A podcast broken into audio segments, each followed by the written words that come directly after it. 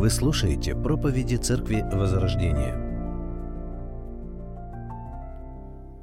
Испокон веков люди ведут войны. Они сражаются за территорию, за власть, за какое-то влияние, за ресурсы.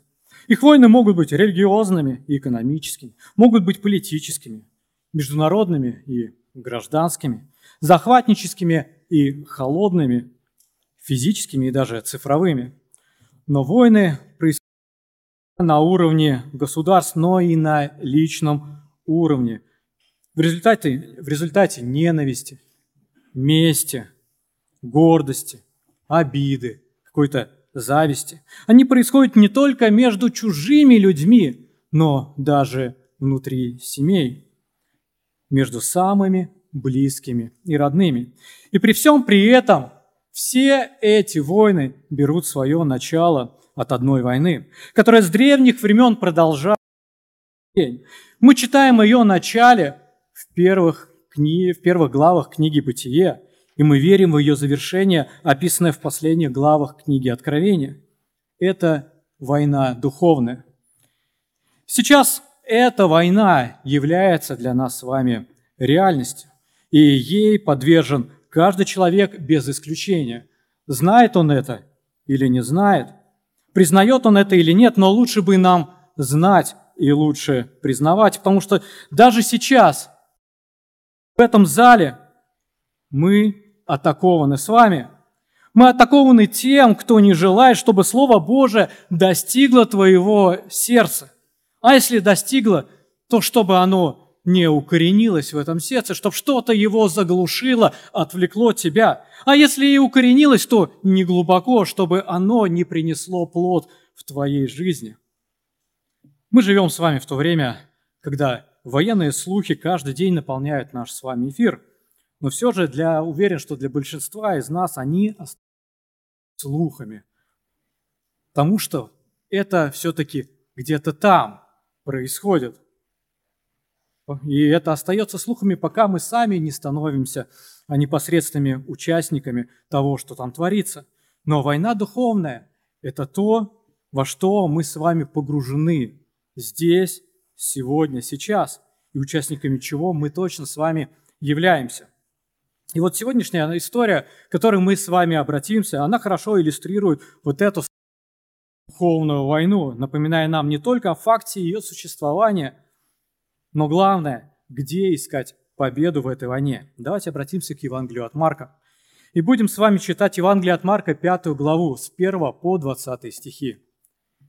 Евангелие от Марка, пятая глава, с 1 по 20 стихи и пришли на другой берег моря, в страну Гадаринскую. И когда вышел он из лодки, тотчас встретил его вышедший из гробов человек, одержимый нечистым духом. Он имел и никто не мог его связать даже цепями, потому что многократно был он скован оковами и цепями, но разрывал цепи и разбивал оковы, и никто не в силах был укротить его. Всегда ночью и днем в горах и гробах кричал он и бился о камни. Увидев же Иисуса издалека, прибежал и поклонился ему, и, скричав громким голосом, сказал, «Что тебе до меня, Иисус, Сын Бога Всевышнего? Заклинаю, не мучь меня!» Ибо Иисус сказал ему, «Выйди, дух нечистый, из этого человека». И спросил его, «Как тебе имя?» И он сказал в ответ, «Легион, имя мне, потому что нас много» и много просили его, чтобы не высылал их вон из страны той. Послой же там при горе большое стадо свиней. И просили его все бесы, говоря, пошли нас в свиней, чтобы нам войти в них. Иисус тотчас позволил им. И нечистые духи, выйдя, вошли в свиней. И устремилось стадо с крутизны в море. Было около двух тысяч. И потонули в море. Пасущие же свиней побежали и рассказали в городе и в деревнях. И жители вышли посмотреть, что случилось. Приходят к Иисусу и видят, что бесновавшийся, в котором был легион, сидит и одет, и в здравом уме, и устрашились. Видевшие рассказали им о том, как это произошло с бесноватым и о свиньях, и начали просить его, чтобы отошел от пределов их. И когда он вошел, просил его, чтобы быть с ним, Но Иисус не дозволил ему, а сказал, «Иди домой к своим и расскажи им, что сотворил с тобою Господь и как помиловал тебя». И пошел и начал проповедовать в Десятиграде, что сотворил с ним Иисус, и все дивились. События нашего с вами отрывка происходят в пик служения Христа в Галилее, когда сотни и даже тысячи людей стекаются ко Христу со всего Израиля, слыша о нем, которое происходит в Его служении, что происходит исцеление, чудеса, явление власти и авторитетное провозглашение учения – ведь это время, когда сам Царь Небесного Царства сошел на землю, чтобы засвидетельствовать о приближении Божьего Царства. И именно это время стало наиболее ярким в проявлении себя бесовскими силами. О таких частых и ярких проявлениях нечисти, как мы читаем в Евангелии, истории, которую только что читали, мы с вами не видим ни до прихода Христа, в принципе, не видим и после его вознесения. Конечно, сатана действовал, и он продолжает действовать. Возможно, кто-то из вас даже соприкасался с проявлениями его силы лично, может быть, на уровне каких-то достоверных свидетельств. Но сегодня все-таки, по большому счету, это какая-то диковина, которой мы скорее весьма скептичны. Во времена же Христа создается впечатление, что это было обыденным в жизни людей, когда мы читаем с вами Священное Писание. Например, даже с самой первой главы Евангелия от Марка мы уже встречаем одержимого человека, который находился в синагоге. В синагоге их был человек, одержимый духом нечистым, читаем мы в первой главе 23 стихе. А дальше, в этой же главе уже читаем о многих, и это только в том в той местности, где находился Христос. В 34 стихе «И он изгнал многих бесов и не позволял бесам говорить, что они знают, что он Христос». Потом это продолжается, когда тысячи стекаются к нему со всего Израиля в Галилею. В третьей главе мы читаем об этом, что духи нечистые, когда видели его, падали перед ним и кричали «Ты, Сын Божий». Почему так? В то время это было допущено Богом в истории, в том числе для того, чтобы наглядно показать людям как раз реальность этой самой духовной войны, враждебность сатаны и, конечно же, путь освобождения через веру в Господа Христа, пришедшего в наш с вами мир. Итак, что же мы с вами знаем об этой войне и в чем должны быть убеждены? И, во-первых, мы должны знать, что сатана и его бесы всегда во вред человеку. Сатана и его бесы всегда действуют во вред человеку. Мы читаем в нашем отрывке «И пришли на другой берег моря, в страну Гадаринскую. И когда вышел он из лодки, тотчас встретил его вышедший из гробов человек, одержимый нечистый дух, нечистым духом. Он имел жилище в гробах, и никто не мог его связать даже цепями, потому что многократно был он скован оковами и цепями, но разрывал оковы, и никто не в силах был укротить его. Всегда ночью и днем, в горах и гробах, кричал он и бился о камни. Если до вот этого момента все проявления одержимости людей бесами происходили ну, в Галилее, среди израильского народа, то вот в нашей истории мы встречаемся с одержимым из язычников. Четвертая глава, если вы помните, заканчивается тем, что после дня научения Христом народа, притчами о Царстве Божьем, Христос повелел ученикам переправить на другой берег Галилейского моря. Если помните, именно в то время того небольшого перехода, а точнее переплыва, как раз происходит великая буря. И Христос являет свою власть над природой словом, усмирив море и ветер, сделав великую тишину. Итак, они уплыли из Галилея и вообще из пределов Израиля в страну Гадаринскую, как мы с вами читаем. Так, по-видимому, называется Десятиградие, местность, что находилась к востоку от Галилея. Вы можете увидеть это примерно, где она находилась здесь на карте. Как пишут, это группа городов-государств, в которых греки поселились после завоеваний азиатских территорий Александром Македонским в IV веке до Рождества Христова. И город Гадара, судя по всему, был крупным центром этой самой территории, так что и всю называли страной Гадаринской. Очевидно, что эту область населяли преимущественно греки, язычники, люди, для которых Бог Израилева был чужд. И тут мы с вами уже видим, что независимо от национальности, сатана и его бесы действуют и среди этого народа, как, они это было, как это было в Израиле, как сатана действовал среди израильского народа. И здесь, в этой местности, Христос встречается с один исследователь Библии пишет, когда Новый Завет говорит об одержимых духом, имеющих в себе бесов или бесноватых, он подразумевает людей, в которых жили, которыми управляли и которых мучили злые падшие ангелы.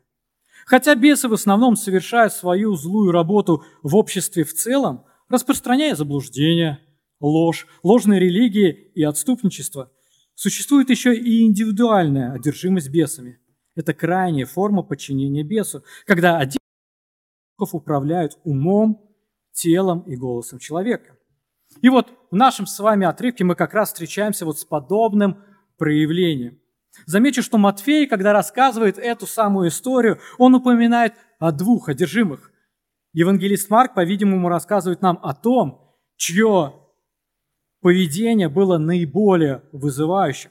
И смотря на этого человека, мы видим яркое свидетельство того, что сатана и бесы всегда действуют во вред, во вред человеку. В чем же это проявляется? Мы видим социальный вред.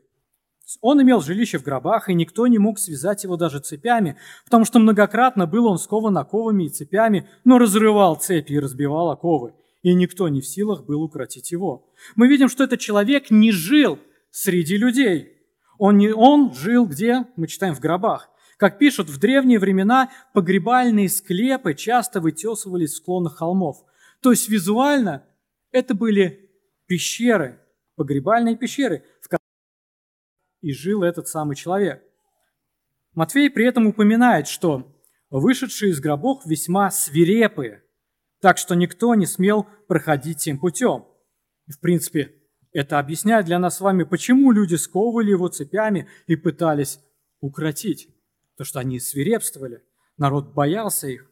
Более того, евангелист Лука также отмечает внешнюю особенность того человека, подчеркивающую его нелюдимость. Он пишет в 8 главе 27 стихе. «Вышел он на берег, встретил его один человек из города, одержимый бесами с давнего времени, и в одежду не одевавшийся, и живший не в доме, а в гробах. То есть, если суммировать, мы с вами видим, что в жизни этого человека сатана и его бесы разрушили отношения с людьми. Как со стороны самого этого одержимого человека, что он не просто не мог жить среди людей из-за поведения и внешнего вида, идя против норм общества и проявляя. Так мы видим и со стороны людей была агрессия взаимная. Его боялись, его пытались связывать. Но это не все. Помимо вреда в социальной сфере мы видим и физический вред, который наносили этому человеку бесы. Итак, физический вред. Всегда, ночью и днем, в горах и гробах кричал он и бился о камни.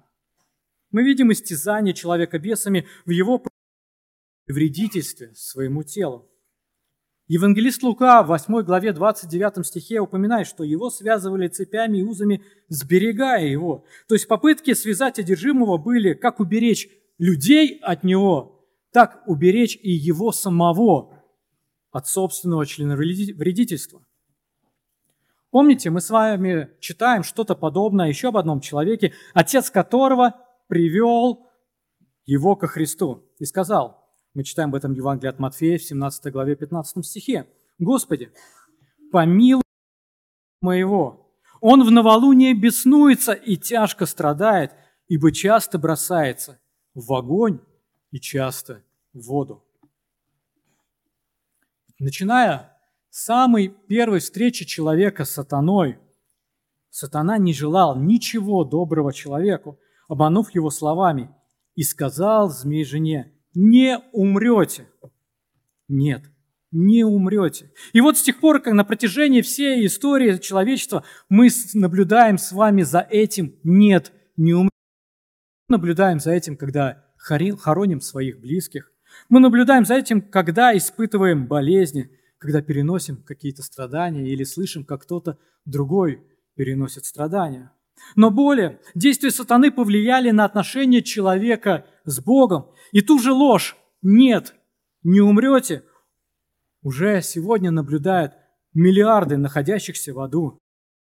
Будут еще наблюдать миллиарды, которые направляются еще по дороге в ад. Сатана и его бесы всегда действуют во вред человеку, потому что их цель не спасение людей, а обман, чтобы как можно больше людей разделили с ним вечную участь Божьего гнева. Поэтому Писание называет сатану человека-убийцей.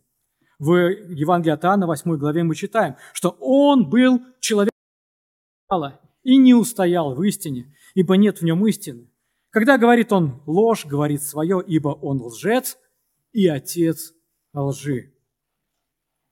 Нету просто такого сценария, где сатана со своими бесами выступал бы другом, доброжелателем, благодетелем человеку. В отношении к человеку он всегда противник, как мы читаем в первом послании Петра, 5 главе, противник ваш дьявол ходит, как рыкающий лев, ища кого поглотить. По отношению к человеку он всегда клеветник – как мы читаем в Откровении, что он клеветник братьев наших, клевещущий на них пред Богом день и ночь. Потому что сатана и его бесы действуют во вред человеку. И нам с вами просто необходимо это знать и быть в этом убежденными. Второе, что нам с вами необходимо знать о духовной войне и в чем быть уверенными. Сатана и его бесы всегда подконтрольны Богу. Сатана и его бесы всегда подконтрольны Богу. Увидев же Иисуса издалека, прибежал и поклонился ему. И, скричав громким голосом, сказал, «Что тебе до меня, Иисус, Сын Бога Всевышнего? Заклинаю тебя Богом, не мучь меня!» Ибо Иисус сказал ему, «Выйди, дух нечистый, из этого человека». Спросил его, «Как тебе имя?» И он сказал в ответ, «Легион, имя мне, потому что нас много». И много просили его, чтобы не высылал их вон из страны той. Послой же там при горе большое стадо свиней, и просили его все бесы, говоря, «Пошли нас свиней, чтобы нам войти в них». Иисус тотчас позволил им, и нечистые духи, выйдя, пошли в свиней, и устремилось стадо с крутизны им в море. А их было около двух тысяч и потонули в море. Когда размышлял над проповедью, я хотел сформулировать этот пункт как «Бог всегда сильнее сатаны и его бесов». Но решил отказаться – потому что это субъективно ограничивает силу Бога, пытаясь ее сравнить силой сатаны. Но объективно всемогущество Бога, оно ни с чем не сравнимо, не сравнимо и тем более с сатаной. Они просто несопоставимы, потому что Бог – это Творец, а сатана – это творение. В книге Иезекииля, пророка Иезекииля в 28 стихе мы читаем – Бог говорит о сатане. В 28 главе, 14 стихе. «Ты был помазанным херувимом, чтобы осенять. Я поставил тебя на то». То есть мы читаем, Бог сотворил сатану, и Бог же не зверг его. Там же в 16 стихе. «От обширности торговли твоей внутреннее твое исполнилось неправды, и ты согрешил и я не свергнул тебя, как нечистого с горы Божией, тебя, Херуим осеняющий из среды огнистых камней. Сатана и его бесы, как и любое иное творение Божье, находятся во власти Творца. Они ему подконтрольны. Они подчиняются контролю владыки Вселенной и исполняют лишь то, что им дозволено Богом. Посмотрите на реакцию бесов по отношению к Христу мы видим признание превосходства Христа. Увидев же Иисуса издалека, он прибежал, поклонился ему, громким голосом сказал, что тебе до меня, Иисус, Сын Бога Всевышнего? Одним из ясных свидетельств Евангелия является то, что все бесы, с которые, которые встречались со Христом, они понимали, кто находится перед ними. Мы сегодня с вами уже вспоминали эти истории встречи с бесноватыми. Содержимое в синагоге, где тот одержимый говорит, «Знаю тебя, кто ты, свят». Также 34 стих 1 главы. «Изгнал многих бесов и не позволял бесам говорить, что они знают, что он Христос». В 3 главе. «И духи нечистые, когда видели, падали перед ним и кричали, «Ты Сын Божий». То есть мы видим, бесы четко понимали, кто перед ними. В нашем же повествовании мы видим, что бесы в одержимом не только знают, кто перед ними, но и демонстрируют его превосходство, кланяясь перед ним и ожидая от него каких-то распоряжений. Также такую реакцию от бесов при встрече со Христом, как обоснованный страх. Они говорят Христу, заклинаю тебя Богом, не мучь меня. Ибо Иисус сказал ему, выйди дух нечистый из этого человека. Бесы не только знают Божьего Сына, но они также знают, что они преступники перед Ним за свой бунт вместе с дьяволом, и что их ожидает вечное наказание, и избежать этого они никак не смогут. И вот когда Христос предстал перед ними, они, по-видимому, реально испугались, что все, самый час их вечных мучений настал. Евангелии Матфея, евангелист рассказывая об этом упоминает, и вот они закричали, что тебе до нас, Иисус, Сын Божий? Пришел ты сюда прежде времени мучить нас. То есть Матфей делает акцент, что визит Христа стал для них неожиданным, что хоть они и знают о своем наказании, но не думали, что оно вот уже сейчас может для них настать. Евангелист Лука также обращает внимание на определенный момент, чтобы не повелел им идти в бездну. В 8 главе 31 стихе Евангелия от Луки мы об этом читаем. Похоже, что бездной тут названо как раз место вечного наказания бесов. Они точно знали, что оно приготовлено для них и упрашивали, чтобы Христос их не посылал сейчас туда, потому что для них это очень страшное место. Это не их царство, где они издеваются над грешниками, как зачастую рисуют это. Знаете, сковородки, огонь, черти, которые мучают грешников. Нет, это место их вечного мучения. О вечном наказании Христос упоминает, что ждет дьявола и его ангелов. В Матфея 25 главе 41 стихе он говорит, что они пойдут в огонь вечный, уготованный дьяволу и ангелам его. В Откровении это место названо озеро огненное и серное. Мы видим реакцию бесов по отношению к Христу. Это признание Его превосходства, превосходства Христа. Это обоснованный страх. И что еще мы видим? Мы видим еще и прошение позволения. И спросил его, как тебе имя? И он сказал в ответ, «Легион имя мне, потому что нас много, и много просили его, чтобы не высылал их вон из страны той. Послой же там при горе большое стадо свиней. И просили его все бесы, говоря, пошли нас в свиней, чтобы нам войти в них. Иисус тотчас позволил им. И нечистые духи свиней, и устремилось стадо с крутизны в море. И их было около двух тысяч, и потонули в море. Понимая, что компромисса тут быть не может, что альтернатива их выселения с человеком может стать для бесов именно та самая бездна, они просят разрешения у Сына Божьего, чтобы войти в пасущихся рядом свиней. И Иисус позволяет это. И без промедления человека, освобождают его и идут в свиней. Бес в человеке представился как легион – в римском войске это была боевая единица в 6 тысяч человек. И вот переселение в 2 тысячи свиней подтверждает, что в человеке было, ну, как минимум, 2 тысячи бесов были в том человеке. Что мы видим? Что бесы ограничены в своем действии разрешением Христа, позволением Христа. Никогда ни в какой момент они не могут поступать бесконтрольно, без Божьего ограничения на их пагубные действия. История Иова, куда нам с вами без нее, хорошо нам и прямо свидетельствует как раз об этом. Помните, сатана просит Бога испытать верность Иова. Мы читаем об этом в первой главе с 9 стиха. И отвечал сатана Господу и сказал, «Разве даром богобоязнен Иов? Кругом огородил его и дом его, и все, что у него. Дело рук его ты благословил, и стада его распространяется по земле. Но простри руку твою и коснись всего, что у него. Благословит ли он тебя?»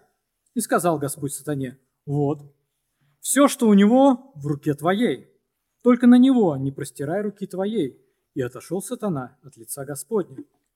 Также и в другой раз, во второй главе, четвертом стихе, я отвечал сатана Господу и сказал, «Кожа за кожу, а даст человек все, что есть у него.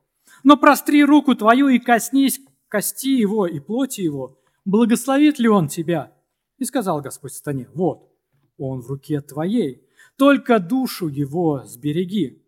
И отошел сатана от лица Господня и поразил Иова проказую лютую от подошвы ноги его по самое теме его. Вот с одной стороны, вся эта история показывает, насколько страшна власть сатаны. Ведь он действует в жизни Иова через враждебные племена, через природные явления, забирая все имущество Иова в первом случае, и через болезни, забирая все здоровье Иова во втором случае.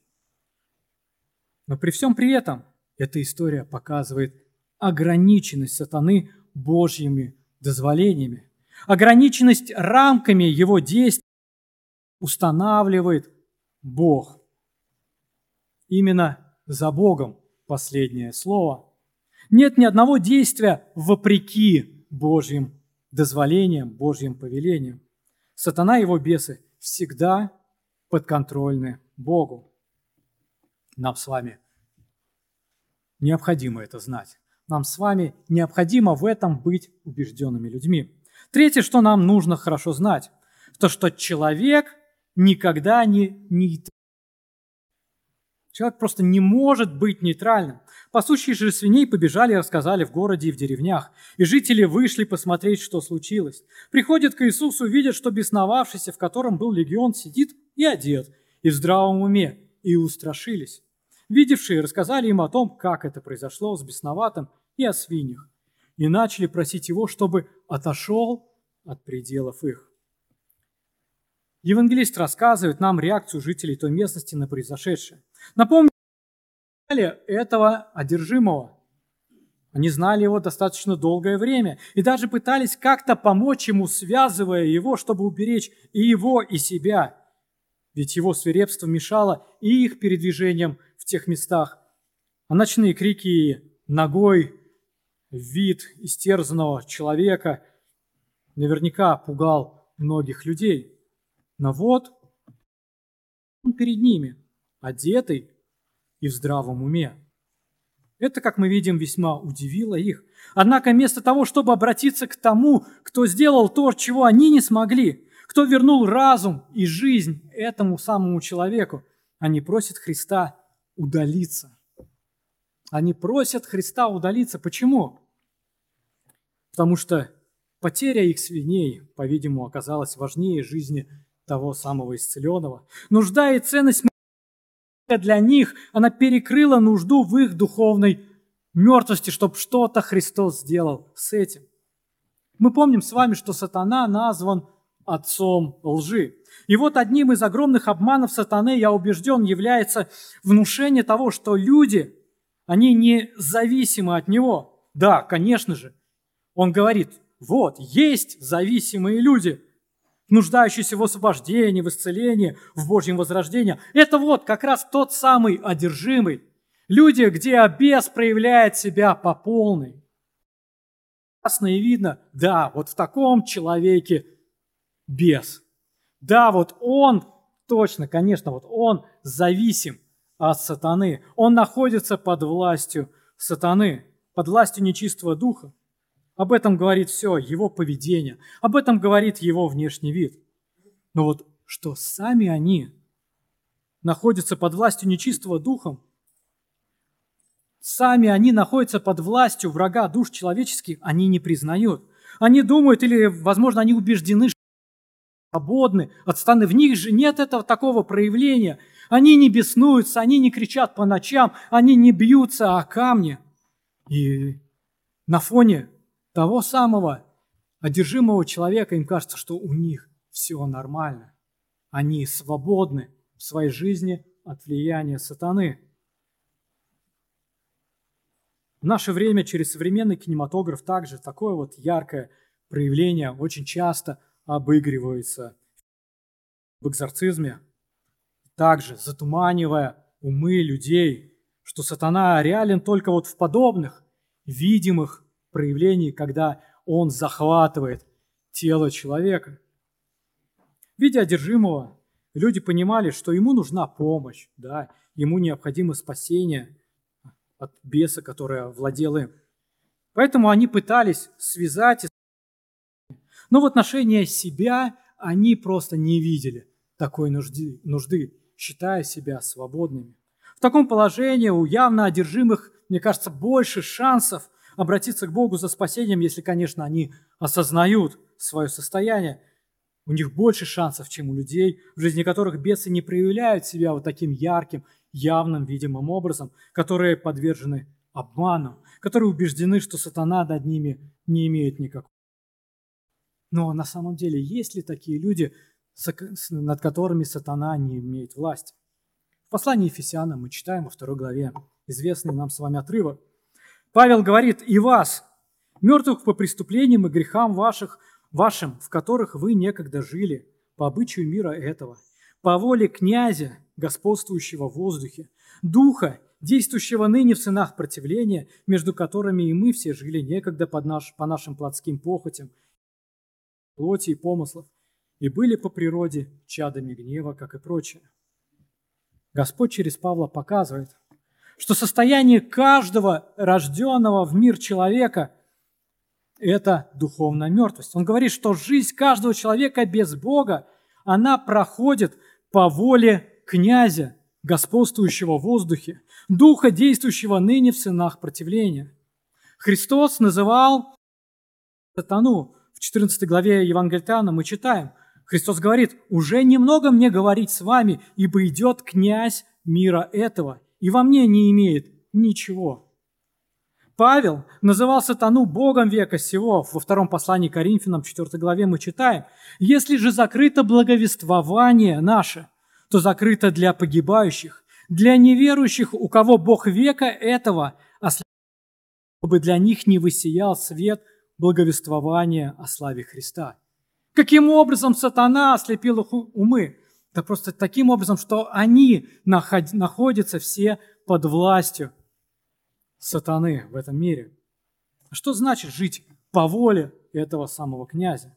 Это значит жить по обычаю мира, по своим плотским похотям, исполняя желания своей плоти, своих помыслов.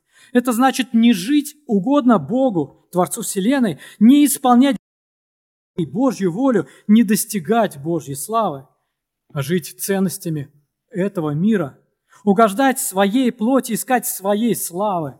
Это жизнь здесь и сейчас. И поэтому все, что мешает брать от этой жизни по полной, все, что лишает дохода, все, что лишает сытости желудка, должно быть удалено из пределов жизни человека, как мы с вами видим и в случае том самом, где жители той окрестности попросили Христа удалиться из их предела.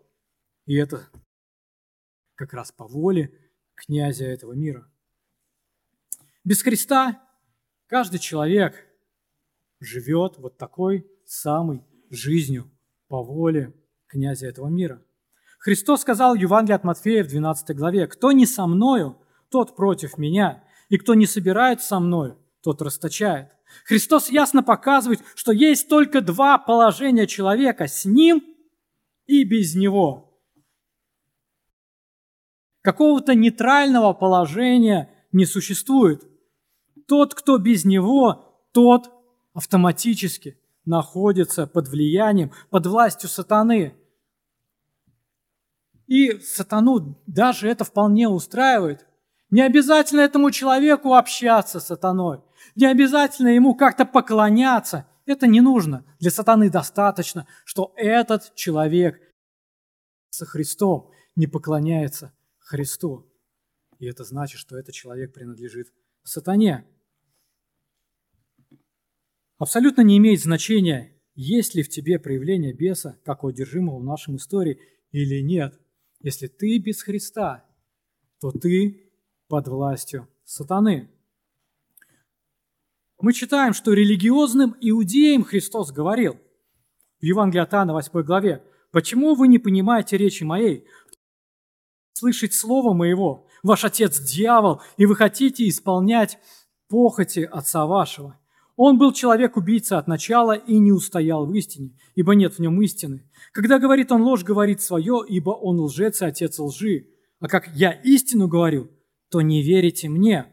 Он показывает, что вот те, кто отвергал его истину, истину Христа, как раз отвергал, потому что они находятся под властью сатаны. Они те самые ослепленные умами, чтобы для них не воссиял свет благовествования о славе Христа через истину, которую Христос им говорил. Они против Христа. Павел призывал Тимофея во втором послании Тимофея во второй главе с кротостью наставников, не даст ли им Бог покаяние к познанию истины, чтобы они освободились от сети дьявола, который уловил их в свою волю. То есть без обращения к истине о Христе люди находятся в плену сатаны, погибая в своем противлении Богу. Они уловлены как раз в Его волю, исполняют Его волю. Свидетель Пани Христом Павел говорил, что Христос поручил ему идти к иудеям и язычникам, чтобы, как мы читаем в Деянии 26 главе, чтобы открыть глаза им, чтобы они обратились от тьмы к свету и от власти сатаны к Богу, и, веруя в меня, со слов Христа, получили прощение грехов и жеребий со священными. Без веры во Христа все люди, будь то иудеи, или же язычники находятся и погибают в своих грехах. И лишь через веру во Христа человек получает прощение грехов и мир с Богом. Так мы уже напомнили себе, что сатана и его бесы всегда действуют во вред человеку, что сатана и бесы всегда подконтрольны Богу, и что человек никогда не нейтрален. И последнее, на что мы обратим внимание, Четвертый момент. Только Христос освобождает от власти сатаны и дарует победоносную жизнь. Только Христос освобождает от власти сатаны и дарует победоносную жизнь. И когда он вошел в лодку, бесновавшийся, на тот момент уже исцеленный, просил его, чтобы быть с ним. Но Иисус не дозволил ему, а сказал, иди домой к своим и расскажи им, что сотворил с тобой Господь и как помиловал тебя. И пошел, и начал проповедовать в Десятиграде, что сотворил с ним. И все дивились. Наверняка, размышляя над этой темой, темой духовной войны, темой действия сатаны в этом мире, вы могли задаваться вопросом, ну зачем же Бог терпит сатану? Если сатана под контролем Бога, то, конечно же, Богу достаточно одного слова – и все, сатана будет уничтожен, будет. Почему он допустил падение сатаны? Почему Бог не уничтожил его сразу, может быть, после этого падения? Не ждите, что я вам сейчас отвечу на эти вопросы. Это из тех вопросов, ответ на которые мы с вами сможем найти только у Бога, когда предстанем перед Ним и спросим Его. Я лишь могу посоветовать вам почитать размышления на эту тему Джона Пайпера в его труде под названием «Проведение», где он посвящает определенную часть своей книги. Мы же из нашего отрывка можем восхищаться Господом Христом.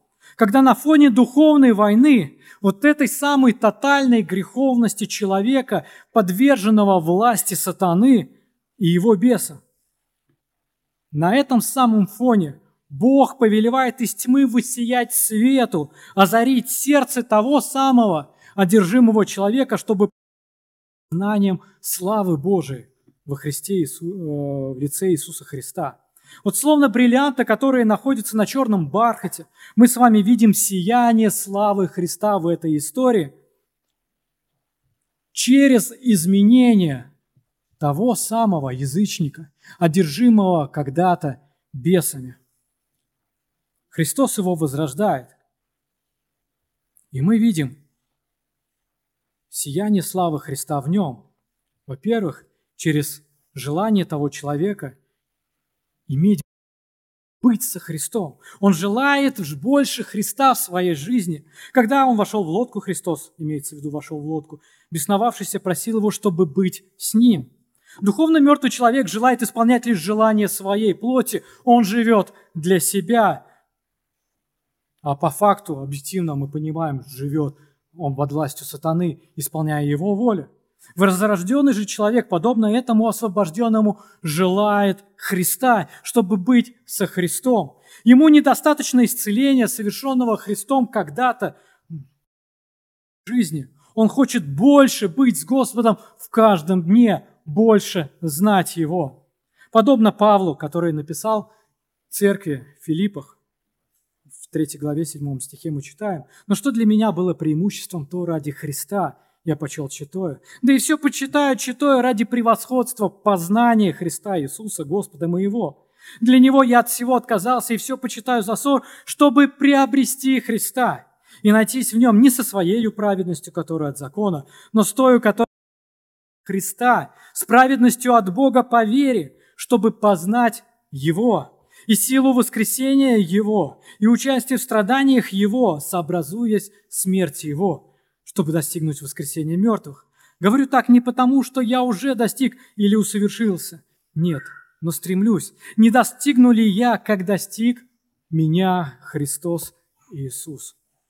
Такой человек ищет возможности быть среди учеников, вместе со Христом, быть там, где проповедуют о Христе, где он больше может узнать своего Господа, потому что Бог преображает жизнь человека, преображает желание, желание человека иметь больше Христа. Во-вторых, мы видим сияние славы Христа в том, что тот человек теперь принимает волю Христа. Но Иисус не дозволил ему, а сказал, иди домой что сотворил с тобой Господь и как помиловал тебя. Духовно мертвый человек живет по воле князя этого мира. Желания же возрожденного человека подчинены воле Господа. Несмотря на то, что этот самый исцеленный человек хотел быть со Христом, уехать с Ним, ходить вместе с Ним, Христос не дозволил ему поплыть, но пожелал, чтобы он стал миссионером среди язычников, начиная со своих родных. Не всегда наши желания с волей Божией для нашей с вами жизни. И тогда вот как раз открывается, что для нас важнее, чего мы хотим исполнения своих желаний или же исполнения воли Божией. Для кого мы живем и чьей славы мы ищем. Опять же, послание филиппийцам Павел пишет в первой главе. «Ибо для меня жизнь – Христос, и смерть – приобретение. Если же жизнь во плоти доставляет плод моему делу, то не знаю, что избрать. Влечет меня и то, и другое. Имею решиться и быть со Христом, потому что это несравненно лучше. Оставаться во плоти нужнее для вас. Смотрите, как похоже. Имею желание быть со Христом, но нужнее этот человек был там, на том месте, в том самом десятиграде. Свои желания, какими бы благочестивыми они не были, Павел подчинял Христу, зная, что Христос лучше знает, что его прославит. И в тот момент это была жизнь Павла. Но мы знаем, что наступил момент, когда Павел прославил Христа и своей смертью. Итак, возрожденный человек, он являет сияние славы Христа через желание быть больше со Христом, через изменение а, воли своей. Он принимает волю Христа, подчиняет свою волю волю Христа. И третий момент, он служит Христу. И пошел и начал проповедовать в Десятиграде, что сотворил с ним Иисус. И все дивились. Духовно мертвый человек живет по своим похотям и тем самым служит целям с дьявола, Возрожденный же человек, он служит своей жизнью Христу. Мы видим верность воле Христа со стороны вот этого самого исцеленного человека в том, что он начал проповедовать в местности, в которой жил. Мы видели, что люди Десятиградия отвергли Христа тогда, в тот момент. И, конечно же, нам хочется верить, что через человека в дальнейшем они познали Господа Христа. Бог творит угодное Ему, то, что прославляет Его через служение своих людей, наделяя их духовными дарами. Апостол Петр в 4 главе первого послания говорит, «Служите друг другу каждый тем даром, какой получил, как добрый различной благодати Божией. Говорит ли кто? Говори, как слова Божии. Служит ли кто? Служи по силе, какую дает Бог, дабы во всем прославлялся Бог через Иисуса Христа, которому слава и держава во веки веков. Жизнь возрожденного – это жизнь для Господа, а не для себя. Духовно мертвый человек живет для себя, возрожденный же живет для Господа. Жизнь христианина – это не что-то такое, знаете, нечто аморфное. Нет, это активная позиция в распространении Божьего Царства для славы. Духовная война – это реальность жизни каждого человека. Дьявол делает все возможное, чтобы люди оставались слепыми к истине, оставались слепыми к сиянию славы Христа. В первом послании Иоанна, в третьей главе, восьмом стихе, апостол говорит, «Для того ты явился Сын Божий, чтобы разрушить дела дьявола». В пятой главе там, в того же послания он говорит, «Ибо всякий, рожденный от Бога, побеждает мир. Беда, победившая мир, вера наша. Кто побеждает мир, как не тот, кто верует, что Иисус – это Сын Божий. Из нашей истории мы видим, что все нуждаются в спасении. И иудеи, и язычники. Потому что без Христа все находятся во власти сатаны. Мы видим, что только Иисус является спасителем для таких людей – независимо от места их проживания, независимо от их национальности, позиции, об их, от их отношения к свинине. Избавление от власти сатаны, духовная победа возможна только через познание Господа Христа, истины о Христе. Он пришел однажды в наш мир, чтобы уничтожить оружие обвинения сатаны против нас с вами, а это наши грехи. Поэтому Он взял наши грехи на себя и понес наши наказания на себе. То, что служило в обвинение нам, он, истребив учением бывшее о нас рукописание, которое было против нас, взял его от среды и пригвоздил ко кресту. И вот благодаря этому теперь он может по своей благодати, по своей милости, которую он проявляет, подарить прощение грехов через веру возложившему свою надежду, каждому возложившему свою надежду на Него. Это победоносная весть, которую несут возрожденные люди своей жизнью, своим словом, своим служением, которую сатана хочет заткнуть, атакуя церковь и сея сомнения в детях Божьих, искушая нас с вами, пытаясь уловить в своей сети, чтобы сияние славы Христа через наши с вами жизни не было видно, через наши слова не было слышно.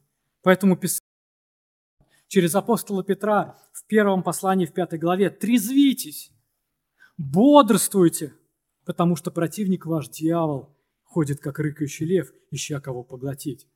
Противостойте ему твердую веру, зная, что такие же страдания случаются и с братьями вашими в мире. Иными словами, продолжайте вести победоносную жизнь во Христе, желая больше Христа, принимая служа Христу, дабы во всем прославился Бог через Иисуса Христа. Несмотря на уже совершившуюся победу, дарованную нам с вами Христом, духовная война пока что еще никуда не делась. Она пока еще продолжается, и мы являемся ее участниками. Завершить словами апостола Павла, которые он написал в послании Ефесянам, Ефесской церкви, верующим людям. Они записаны в 6 главе с 10 стиха. Наконец, братья мои, укрепляйтесь Господом и могуществом силы Его.